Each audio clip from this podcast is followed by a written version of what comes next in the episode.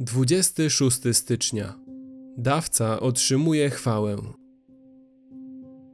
W tej myśli też modlimy się zawsze za Was, aby Bóg nasz uznał Was za godnych powołania i w mocy doprowadził do końca wszystkie Wasze dobre zamierzenia i dzieła wiary, aby imię Pana naszego Jezusa Chrystusa było uwielbione w Was, a Wy w Nim, według łaski Boga naszego i Pana Jezusa Chrystusa.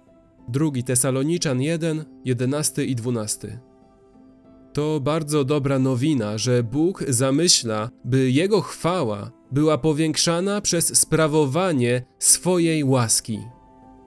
Niewątpliwie Bóg jest uwielbiony przez moc swojego gniewu.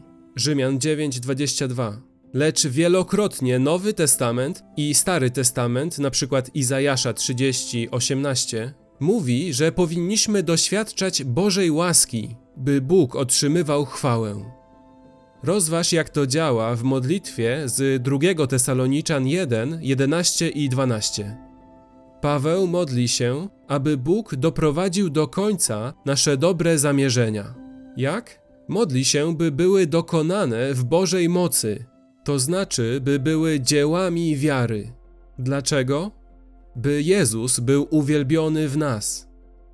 Oznacza to, że dawca otrzymuje chwałę. Bóg dał moc, Bóg otrzymuje chwałę. My mamy wiarę, On darzy mocą. My otrzymujemy pomoc, On otrzymuje chwałę.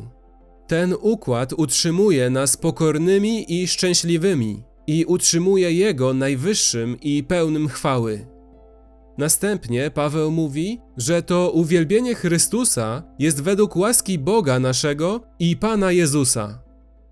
Boża odpowiedź na modlitwę Pawła, żebyśmy polegali na Bożej mocy, by czynić dobrze, to łaska. Boża moc, by umożliwić ci zrobienie tego, co zamierzasz zrobić, to łaska. W ten sposób działa to stale w Nowym Testamencie. Ufaj Bogu, że cię łaskawie przysposobi a On otrzyma chwałę, gdy nadejdzie pomoc. My otrzymujemy pomoc, On otrzymuje chwałę. Dlatego chrześcijańskie życie, nie tylko chrześcijańskie nawrócenie, jest dobrą nowiną.